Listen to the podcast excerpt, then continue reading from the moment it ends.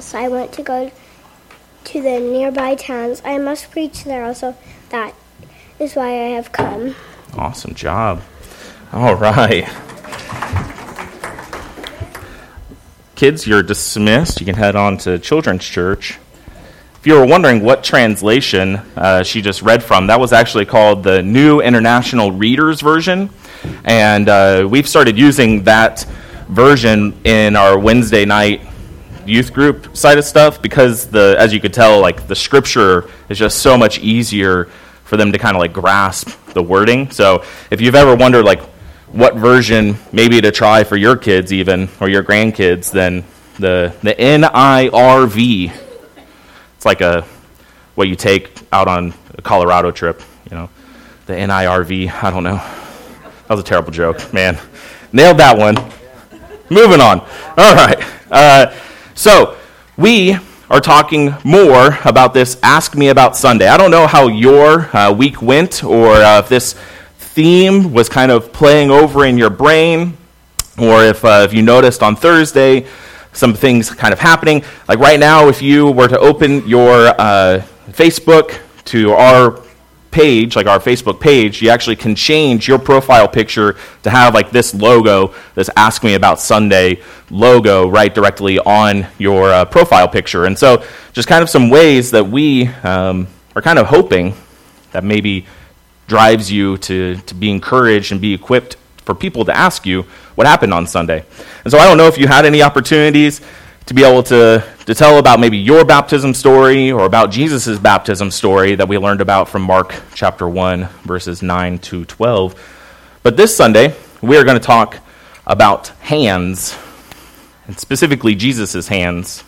But I wanted to tell two stories of myself when it came to hands. So I don't know if you've ever broken your hand or your wrist in your lifetime, um, but I broke my wrist the two growth plates in my wrist, which in and of itself was a really scary uh, kind of thing because the doctor was like, hey, if you don't take care of this, you don't like keep it in the cast and you don't take care of it, you could end up with a shriveled hand. And that was really scary to me, like as a, set, a sixth grader. I was like, I don't want a shriveled hand. I don't want that. And so I was like super like cautious about it and super overwhelmed with this idea. And so I had this cast on it was just an air cast, though, so I don't know how serious the doctor actually was, but um, but he made it feel pretty serious that like if it didn't ha- like if this didn't stay right. The nicest part about it, like while it was you know terrible situation and it hurt a whole lot um, actually happening, the best part about it was it was my left hand, and uh, I'm left-handed, and so uh, so I got out of doing all of my schoolwork and, uh, and I had my mom do my schoolwork, which, if you've ever had a child that has like broken their writing hand and, uh, and like you have to be the one that writes it for them, it usually quickly turns into like them just doing it for you. And that's exactly what it turned into for my mom, where she was just like, stop. I'm just going to do this, and then we can move on with our day. She's like, I have dishes, I have, you know, whatever to do.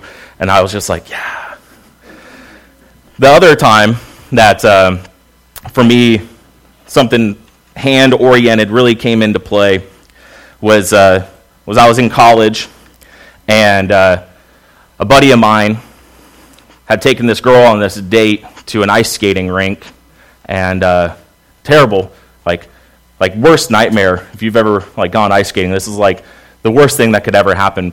But like she fell and uh, like got her hand. Like I don't even want to talk about it, but like it was terrible. Like it was a terrible thing, and uh, it was so like demoralizing for her not to be able to use her hand anymore uh, to be able to like live life.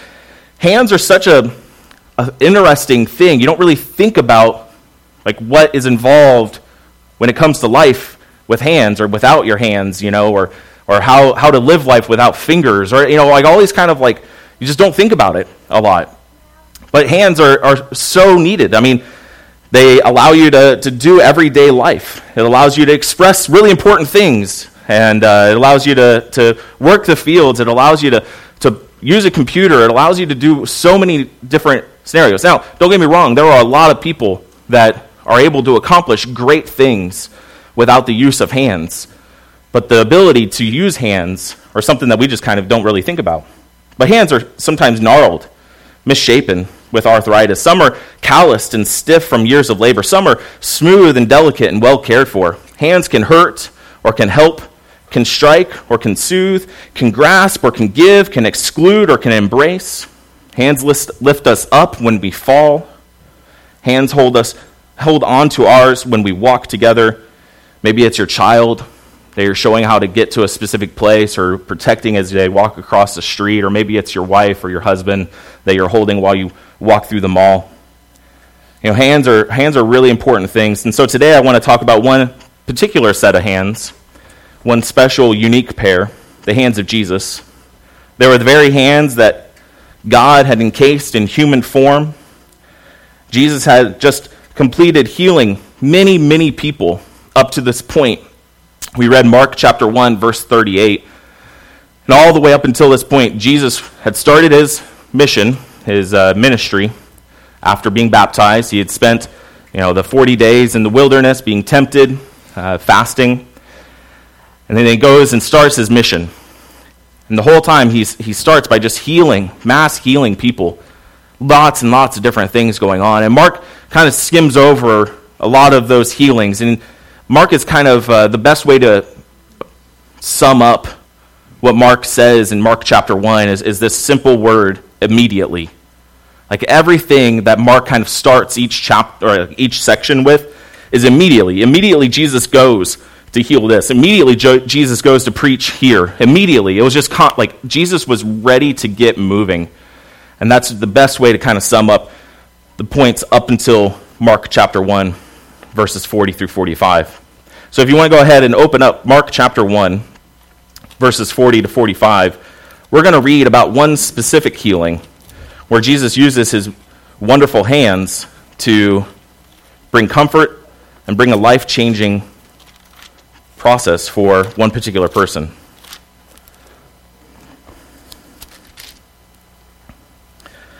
A man with leprosy came to him and begged him on his knees.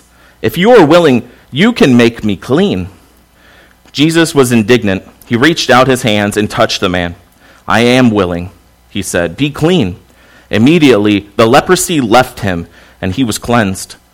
Jesus sent him away at once with a strong warning See that you don't tell this to anyone, but go, show yourself to the priests, and offer the sacrifices that Moses commanded for your cleansing, as a testimony to them.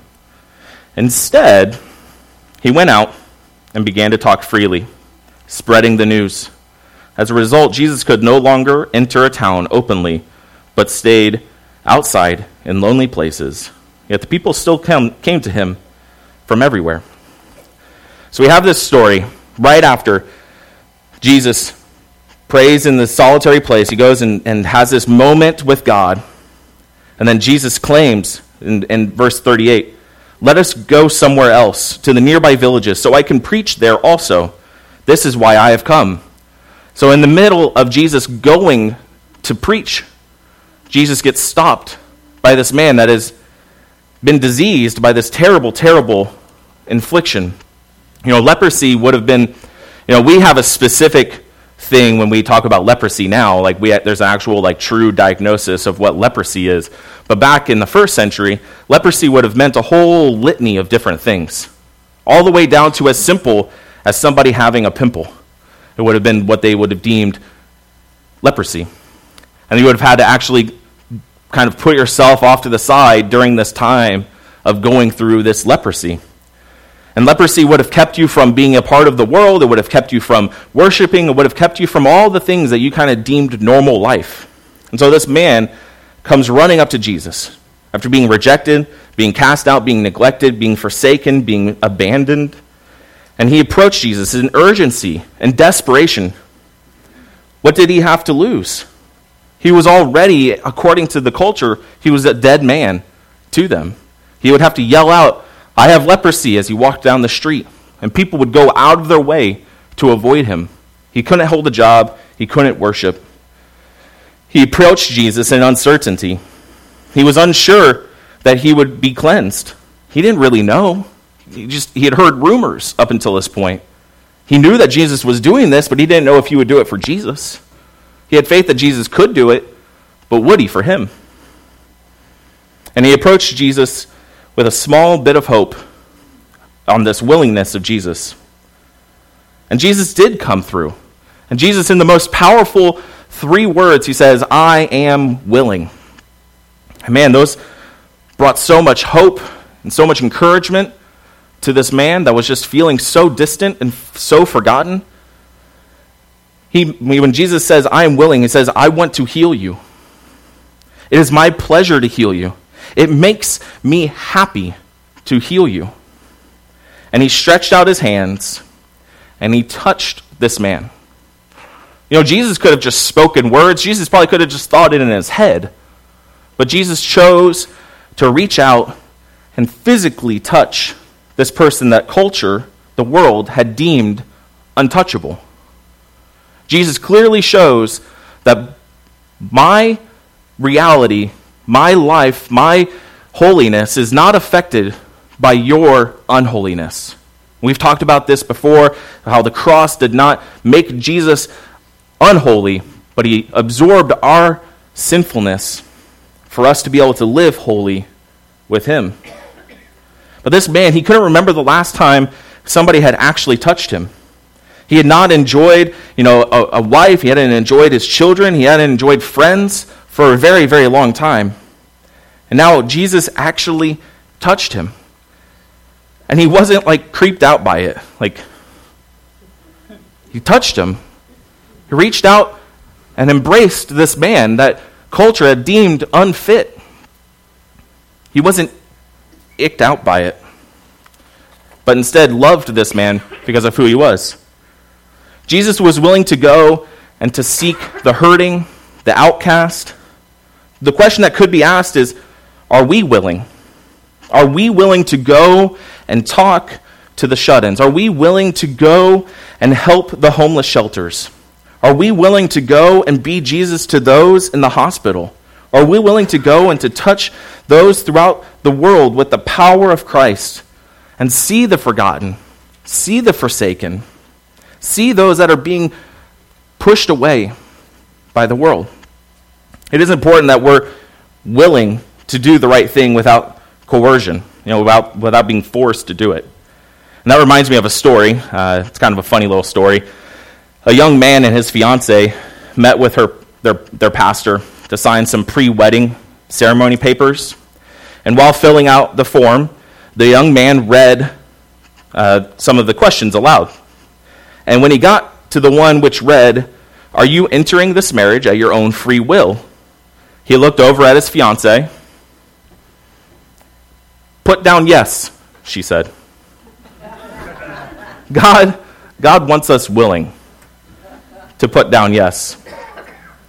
And when he calls us to touch the untouchables, to include the outcast, to befriend the forsaken, think of that one pair of hands, the hands of Jesus. And remember, remember that they're powerful hands. This untouchable was touched by and cleansed by powerful, God-like hands. This man that could walk on water, feed the multitudes, cast out demons, heal the sick, give sight to the blind, hearing to the deaf, speech to the mute, and life to the dead. And that touch changed his entire life that day. He didn't just do away with his illness, he changed his whole course of life. In your life, have you been touched by the powerful hands of Jesus? Maybe not in that like physical, I have an ailment and now I'm healed. And maybe you do have that story. Maybe that is a story that you have in your life where you know somebody that was physically healed through all those pains and those illnesses. But not everyone is healed. And all the time that, well, and there will be a time that we all come to where we all die. But the greatest healing will be a heavenly one where we are in the presence of Jesus, not suffering anymore, living in paradise. And if physical healing is not in his plan, he will heal your weakness. He will heal your fears. He will heal your anxiety. Those are the things that he does promise to heal, to provide us comfort, to provide us encouragement. We might get physically healed sometimes, but that's not the ultimate promise that we are given in Scripture. For sure, his powerful touch will enable you to persist and to perse- persevere, and more importantly, to prevail. The Bible says, in reference to his great power, these two wonderful scriptures Ephesians chapter 3, verses uh, 20 to 21.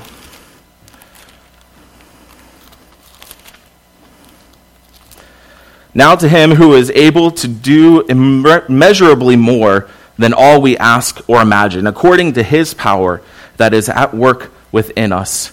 To him be glory in the church and in Christ Jesus throughout all generations, forever and ever. Amen. And then also in 2 Corinthians chapter 13, verse 4. For to be sure, he was crucified in weakness yet he lives by God's power. Likewise, we are weak in him, yet by God's power we will live with him in our dealing with you. We have been given great power, just like the hands of Jesus was powerful.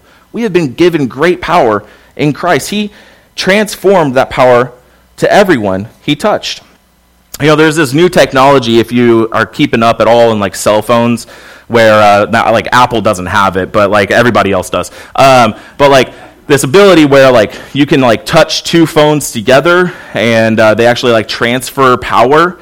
Uh, it's a really really interesting concept. Like I am at 100% and you're at like 2%. I give you a little bit so that way you know you can take that really awesome picture. Uh, but that's exactly what Jesus does in Isaiah chapter 40, verse 29. He says, He gives power to the weak and strength to the powerless. Guys, I don't know if you notice it or not, but there are illustrations all over the world all the time that we can use to connect the great news of Christ to those around us. I mean, maybe you've never thought about a cell phone to connect Scripture, but daily life, you have the ability, you have the power to be able to connect the great things of, of the Bible into everyday life. Now, maybe if you ever see somebody with one of those phones, you can be like, hey, Jesus is like that. And you have a could have a really interesting conversation. It could be really awkward too, but uh, but it could be a really interesting conversation. They're like, "Why are you looking at my phone?" You know, type of thing. But it could be a really interesting conversation where you get to empower them to know how great Christ is. Uh, sorry. I messed this all up. Ah. Oh, here it is. My apologies. Like I said, his hands were powerful, but more importantly, they were also compassionate hands. You know, God, of all the wonderfulness that he is, is moved by compassion, not revulsed by us, but He touches us. He touched us gently. Here were these labor hardened hands of a carpenter that gently, in the tenderness of a father holding his child. Here were the pure hands of the sinless Jesus gently touching the disgusting body of an impure man. Something to know compassion is not weakness. Compassion is power under control. Jesus is the epitome of compassion. Jesus had the greatest power ever known to anyone, and yet he had the greatest control. I mean, we see, if you, if you read all of Mark, you see it just specifically in the two verses that Mark talks about the temptation that Jesus had from Satan after the fasting. The great power that Matthew goes into, where he talks about not changing rocks into bread, you know, not jumping from the high cliffs, you know, not accepting the lordship over, the, over people. You know, this great power that Christ could have done all of those things, and yet he had compassion. He chose to keep it under control. The author of Hebrews wrote about Jesus saying this in Hebrews chapter 4, verses 14 to 16. So then, since we have a great high priest who has entered heaven, Jesus, the Son of God, let us hold firmly to what we believe. This high priest of ours understands our weakness, for he faced all the same testing we do, yet he did not sin. So let us come boldly to the throne of our gracious God. There will, we will receive his mercy, and we will find grace to help us when we need it most. The compassionate Jesus gently directed that power to a graciously and merciful cleansing of this leper. Can you think of a time when Jesus stretched out his hands and compassionately touched you? And have you been that same kindness to others? To compassionately reach out to others? Maybe when they were in grief. Maybe when they were in distress. Maybe when they were discouraged. Maybe when they were lonely. Maybe when they were in pain. And maybe, maybe when they failed. Maybe that failing was on you, and you had the opportunity to provide compassion for somebody that failed you. Or maybe that's just something happened in their life where they didn't feel like they were able to completely do what they, were, they knew they were called to do, and you were able to show compassion in that mo- moment. There's a beautiful illustration of compassion. Raymond, Raymond Dunn Jr. was born in New York in 1975. And if you guys know that name already, you know this story. But it was reported at that time of his birth, the baby had a skull fracture and severe oxygen de- depra- deprivation, causing extreme brain damage. He grew. He suffered up to 20 surg- uh, seizures a day. He was blind, he was mute, and he was unable to move any part of his body. In addition, he had allergies to everything except one kind of food. And here's the thing this story should feel like it should go in the miracle side, where all of a sudden you, we simply say, and they prayed, and all those things went away. But this story goes a different direction. More in the everyday kind of, in the trenches kind of compassion. And that food is all he could eat. It was a meat based product already, like, sounds wonderful, that was made only by Gerber Food Company. And in 1985, Gerber Foods stopped making that food. In despair, his mother traveled throughout the country, buying up all the formula she could find in stores. But in 1990, five years later, her supply simply ran out. Knowing her son would die without it, she appealed to Gerber Food Company on a compassionate grounds to start remaking it so her son could live. The employees of the company listened, and in an unprecedented action, they volunteered hundreds of hours above their normal work shifts and brought out the old equipment to start making food again, just for that one boy, for no profit. And in 1995, five years after the plea, Raymond, known as the Gerber Boy, died for his physical problems. However, through his suffering, he was the motivation for Gerber's acts of compassion. The situation in, in which we find ourselves and the people we meet that need our compassion will be very different than this leper that was cleansed by Jesus. But the issue remains the same. How will we respond with compassion? Jesus' hands were compassionate hands, and finally, they were nail scarred hands. Though the most important thing that those hands did was they held him up on that cross. Remember these wonderful truths. The righteous died for the unrighteous. The hero died for the villain. The creator died for the creation. Those hands that only showed love were nailed to a cross. But it, it wasn't nails, though, that held Jesus on the cross. It was the most mind opening moment in my relationship with our Savior when I realized that the reason he stayed on that cross was not because of the torture and not because of the nails and not because of any law that that man had put on him, but instead it was his love for us. That love that made him pay that cost. He specifically says he could have called down legion of angels to defend himself against these, uh, these ev- this evil that was coming at him, but he doesn't. He goes to the cross willingly with great compassion. And on that cross, he paid a great debt. He did not, that he did not owe. Because I owe that debt. We owe that debt. And that debt cannot be paid.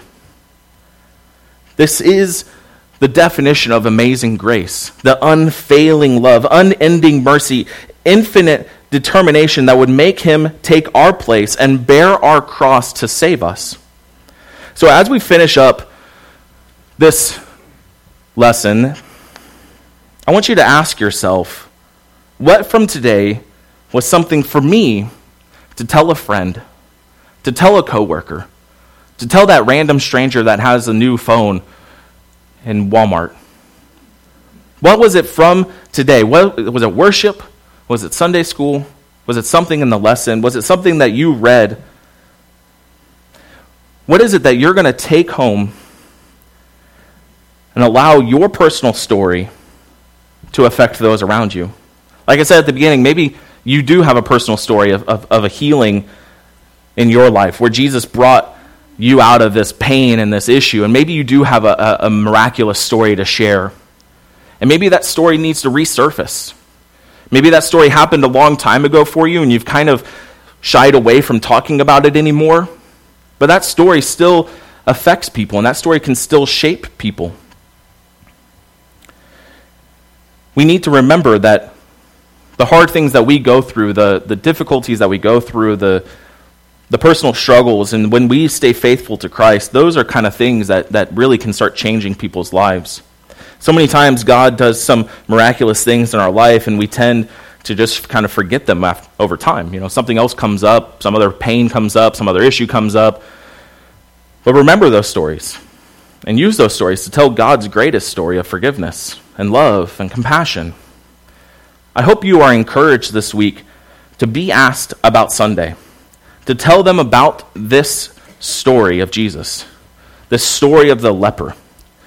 And maybe even your own story. Maybe you have something that you, maybe you're in the midst of. Maybe you just got out of, or maybe decades ago you went through. But somehow, these stories are what gonna, is what's going to bring healing to those around you. So, as we continue worshiping, as we go into communion, and as we take time for offering, I pray that, that our eyes and our hearts and our minds are focused on what the Lord, the Savior, the Christ has done for us with those hands. Let's pray. Father God, I thank you for everything that you do, for everything that you've provided, for everything that you are. I pray as we leave that we go into the world ready to tell others about how great you are. That we leave ready to spread the good news about salvation. That we leave ready to rejoice and, and be overflowing with gratitude. So that way compassion comes flowing. Father, we love you. We pray this in Christ's name. Amen.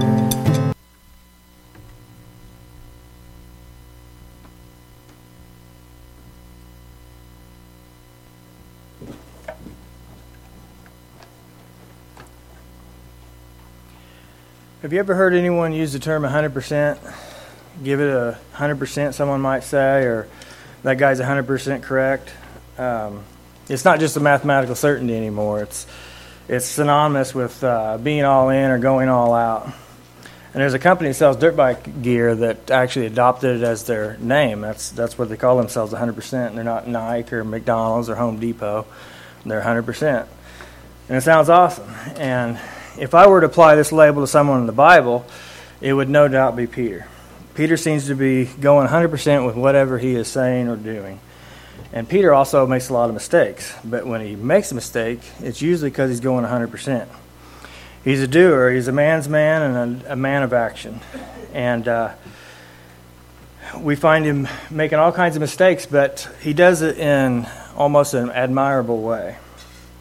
Let me illustrate this point by looking at three places in the Bible real quickly where Peter makes a mistake. The first one is when Jesus uh, came to his disciples and they were out on a lake in a boat, and uh, Jesus gets out there by means of walking on water. And it says that they were terrified, thinking it was a ghost until Jesus identified himself. Then Peter, again a man of action, asked Jesus to invite him out onto the water, and Jesus replied, Come on out. Picking up in Matthew 14, Peter got down out of the boat, walked on the water, and came towards Jesus. But when he saw the wind, he was afraid and began to sink, cried out, Lord, save me. Immediately Jesus reached out his hand and caught him. You of little faith, he said, why did you doubt? Now, don't you feel sorry for Peter here? Think about it. what if Jesus looks you in the face and says, You of little faith, why did you doubt? Well, uh, Peter's the only one who failed in this story, but I would point out that Peter's the only one who got out of the boat. He was all in 100%. The next story is when Jesus was arrested at, at the Garden of Gethsemane. And Jesus had betrayed, Judas had betrayed Jesus and was leading a group of men with, with swords and clubs. And in Matthew 26, it says, The men stepped forward, seized Jesus, and arrested him. With that, one of Jesus' companions reached for his sword, drew it out, and struck the servant of the high priest, cutting off his ear. So to no one's surprise who was packing a sword and willing to use it. It was Peter. Put your sword back in its place, Jesus said to him, for all who draw the sword will die by the sword. Again, Peter's the only one getting rebuked by Jesus, but it's because Peter was all in, 100% man of action. The last story is when Peter disowns Jesus three times, later in chapter 26. Now, Peter was in the courtyard, and he had gotten accused of being an associate of Jesus three different times, and the third time reads like this after a little while, those standing there went up to Peter and said, Surely you are one of them. Your accent gives you away. Then he began to call down curses and swore to them, I don't know the man. Immediately a rooster crowed. Then Peter remembered the word Jesus had spoken Before the rooster crows, you will disown me three times. And he went outside and wept bitterly. Again, my heart just breaks for Peter as we see him weeping here. But if we go backwards to verse 57, it says, Those who had arrested Jesus took him to the high priest, where the teachers of the law and the elders assembled. But Peter followed him at a distance, right up to the courtyard of the high priest. He entered and sat down with the guards to see the outcome. Peter was all in, 100%, man of action. He was the only one who follows Jesus into the courtyard. And unfortunately, it set him up for this heartbreaking denial. Now, we sort of established what kind of character Peter is, so let's take a look at John chapter 13 and see how Peter deals with the Last Supper. Jesus and the disciples are in the upper room and they're, they're getting ready for the Passover meal. And to everyone's surprise, Jesus starts washing their feet. And of course, this would be a surprise because that job was to be associated with a servant or a slave. And uh, so when, he gets, when Jesus gets around to Peter, Peter asks him, Lord, are you going to wash my feet? Jesus replied, you do not realize now what I am doing, but later you will understand. Now, this should have been Peter's clue, uh, hint to, to it's Jesus saying, "Take it easy, Peter. Step back. Just just listen and learn." But of course, Peter missed it, and unsurprisingly says, "No," said Peter. "You shall never wash my feet." Jesus answered, "Unless I wash you, you have no part with me." So then he was, as you'd expect, Peter jumps the other way, all in 100 percent. Then, Lord, Simon Peter replies, Not just my feet, but my hands and my head as well.